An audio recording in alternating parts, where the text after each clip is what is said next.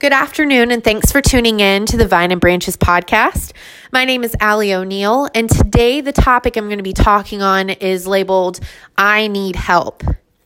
So, today I'm going to break down the stigma that is associated with behavioral health issues and why people aren't going to get help and the different avenues that you have. So, I'm just going to be talking about mental health today. So, mental health is just as important as our spiritual health and our physical health. And we need all of these things to be healthy human beings. So, I reached out to some of you guys and I asked you, what stigmas have you heard of or have you experienced related to behavioral health issues? I got a plethora of different responses, but I was really kind of hurt by some of the re- responses that I was hearing. Um, one of them in particular was that you're being told that you're weak because you have a behavioral health issue. So I'm not sure where this came from or who told this individual this, but first I want to start start by apologizing for that person for you because you should never think that you are weak because you are seeking help. Actually, it makes you strong to be going out and seeking help from other people to try to get yourself on track. So, I don't think that it is a weakness. Um, another one is embarrassment. What if my friends find out? Or what if my family finds out? What if that counselor knows someone? I live in a small town. That was another one um, that they live in a small town and everyone knows the few counselors that are there. So, since there's so much gossip, someone would gossip about them. These therapists and these counselors, they have a legal, legal obligation to you when you come into that office. So, even if you are living in a small town, these therapists and counselors should not be going out and telling your business to everyone else, and they cannot due to laws. So, this is not something that you should be worrying about.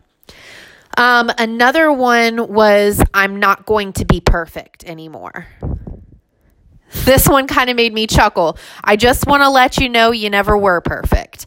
And that's something that a lot of us seem to think is that we're perfect.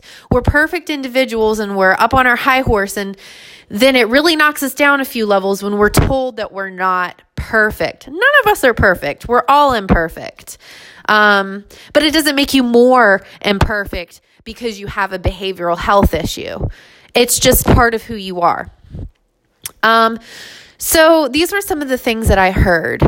Now, I also heard from a teacher who I reached out to, and this teacher told me that her students are afraid of seeking help.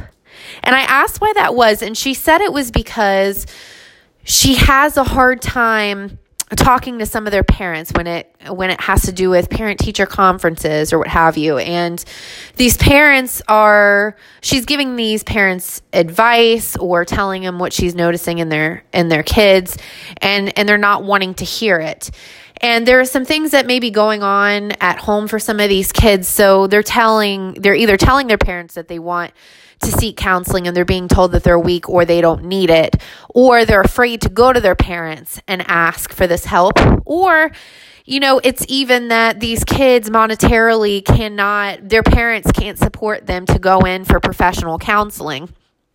So that's where I wanted to bring this resource in. Um, I got hired on as a counselor for Crisis Text Line, and this is a a thousand percent, yes, a thousand percent free uh, organization that deals with teens as well as adults, but it's more tailored around teens. So they say that the average teenager ends up sending 4,000 text messages a month. So obviously we're realizing that that's probably the best way to connect with teens is through social media and through text messaging. But if we're doing social media, that means it's open to everyone. But text messaging means it's just between the two people who are conversing. So, what happened was Nancy Lublin, she was the founder of DoSomething.org And this was an organization that was encouraging teens to get out there and young adults. Um, so, teens and young adults to get out there and to do something in their community, to raise awareness for mental health, and to do something about the suicide rates, the bullying, and the putting other people down. It was a really positive movement. And um, so, she ended up reaching out to the teenagers by sending text messages to them to give them updates on what's going on with do-something.org and how they can get involved. And she realized that people were really engaging with her through these text messages. And they were being open and they were being honest because they didn't feel embarrassed. And this really op- had them open up. So it was also found out through multiple studies that teenagers feel more confident when they are texting versus being face to face with someone. So, if these teens are going in for face to face counseling, they may be embarrassed or worried about retaliation or worried about what the therapist is going to think of them. And it brings down how they feel about themselves even more. So, they found that this was the best route for teens to open up was you don't have to be face to face to someone to you know really get down and dig deep to what the issue is. They were more willing to come forth with what they were struggling with and to seek that help so, parents, I know this sounds ridiculous because we are in this day and age of technology, but the best way to reach your teens is by text message.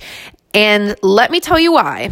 So, I was working with a youth group at our church last year, and I would tell these things to the, I would tell things to these girls and they did not hear me. It's like they were listening, they were looking at me, but they didn't remember it. But I would send them a text message and they remembered. And now I don't know if it's because they could look back at their text messages if they forgot or if they reread them or what, or if that's just what they're in tune to, but they remembered things a lot more. It was also a more meaningful way to connect with them. I tried connecting with them face to face and they would open up to me, but the biggest time when they open up is through text message. So try using texting.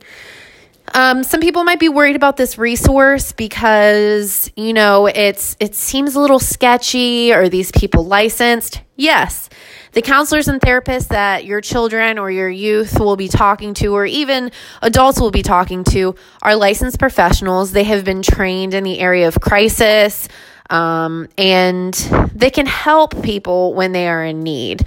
Psychology Today did a story on Crisis Text Line and is talking about the benefits. And I am going to add this post to my social media so you guys can check out the article and see the good rapport that Psychology Today is giving Crisis Text Line and what a huge success it has been. I'm super excited to be a part of this organization. And I just really hope that if you guys are seeking help and you don't want to go to a counselor, or you don't want to go to a therapist, that this is a route you will take.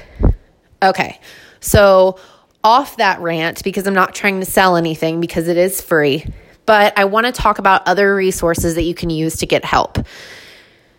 Books. Books are amazing. And some people don't think to go to this, but it has been an amazing form of therapy for myself. I struggled with self identity um, who I am as a person, and especially who Christ made me to be.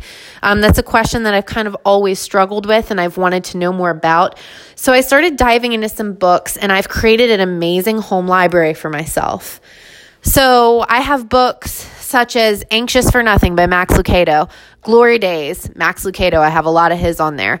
Cultivate by Laura Casey, God Loves You by Dr. David Jeremiah, uh, Mere Christianity, C.S. Lewis, one of my absolute favorites, Living Beyond Your Feelings, Joyce Myers. I have tons and tons of books on here. So when I'm struggling with something such as anger or depression, or um, I'm seeking His word or whatever it may be, I can actually go to my bookshelf, which is like my personal therapist, and I can dive into things a little bit more. This is really good for people who are self starters, who like to figure things out on their own, and don't necessarily want other people telling you which you can figure out for yourself. Um, books are an amazing resource, but so many times kind of get put aside, and people don't think that this really will help. Um, for Christians, this resource may be really redundant, but the Bible, it really does help. I encourage you to use it with another good resource too. Um, I have the book Your Personality Tree by Littauer. And this book is really great because it helps you learn a little bit more about yourself, how you tick, why you act the way you do, and why you may react to certain things and the emotions that come along with it. And it will give you scripture in this personality book that you can reference, which is always a great guide because when you're getting this resource and you're using it and then you're applying it with God's word, it is so much it's it's just that spiritual and that mind connect, which is really great. Um but let me tell you one thing that you don't want to lean on to as a therapist or a counselor, and that is your spouse, your mother or father, or your friends. Your, these people are meant to be in your life as a support system and to love on you and care about you. However, they are not your therapists. Even if they have gone to school for this and they have training, there is conflict of interest and they should not be counseling you or working with you in this area. I say conflict of interest because they are in your daily life or your monthly life or your weekly life. However much they are in it and they may not be an objective person to talk to. It is okay to have these conversations um, about something that went on during the day or you're seeking advice. But when it comes to a mental health level, you really need to be seeking out professional health, some um, professional help. Someone that you do not personally know is the best person to give you a fresh perspective. Okay. And they've also been trained in these areas quite deeply. Um, they've some of them have even studied into things such as addictions or um, specific personality disorders. So you can also find therapists or counselors or um, psychologists that have actually they've had more of a concentration in a certain area. So just please remember that your family members are not um, necessarily the people you want to go to. And the last resource that I'm going to give you, although there are tons more, is your church. Various other churches, I know my church offers it. We have counseling there. Um, we have an amazing counselor that's on staff there, and um, I've gone to him once to talk to him, and it's just it's a great perspective. Uh, some people don't think about pastoral counseling. I don't know if it just kind of slips their mind or they just don't think that their church is a place that has that, but most churches do. You just have to inquire about it. Um, I know for ours that if you go on the HFC info website, you can find the information there. So if you guys need counseling and you do go to the Hershey Free Church, please use that resource um, because that resource is awesome and it's there. It's they're there to help you. Okay, so just take some time today, think about the resources that are out there. If you haven't reached out to anyone and you need someone to reach out to, but you're nervous or you feel awkward about it, remember Crisis Text Line. It is 100%, or as I said, 1000% free.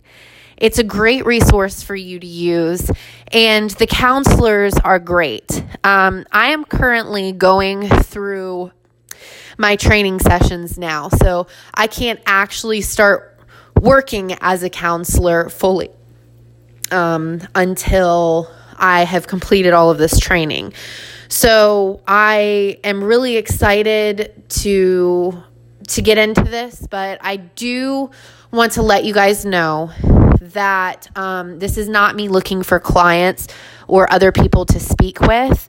And if I know you personally, I'm probably not the best person to be working with you. So if you're contacting Crisis Text Line, don't ask for people in specifics that you may know if you know anyone else who works for the organization. Try to be open minded and have someone who has a fresh perspective. If you guys are actually dead set against it and you are interested in working with me on this, I think that's great and we can talk about it. But check out your other resources see what you can find and what works for you. And I look forward to speaking with you guys tomorrow on a new subject. Have a great day.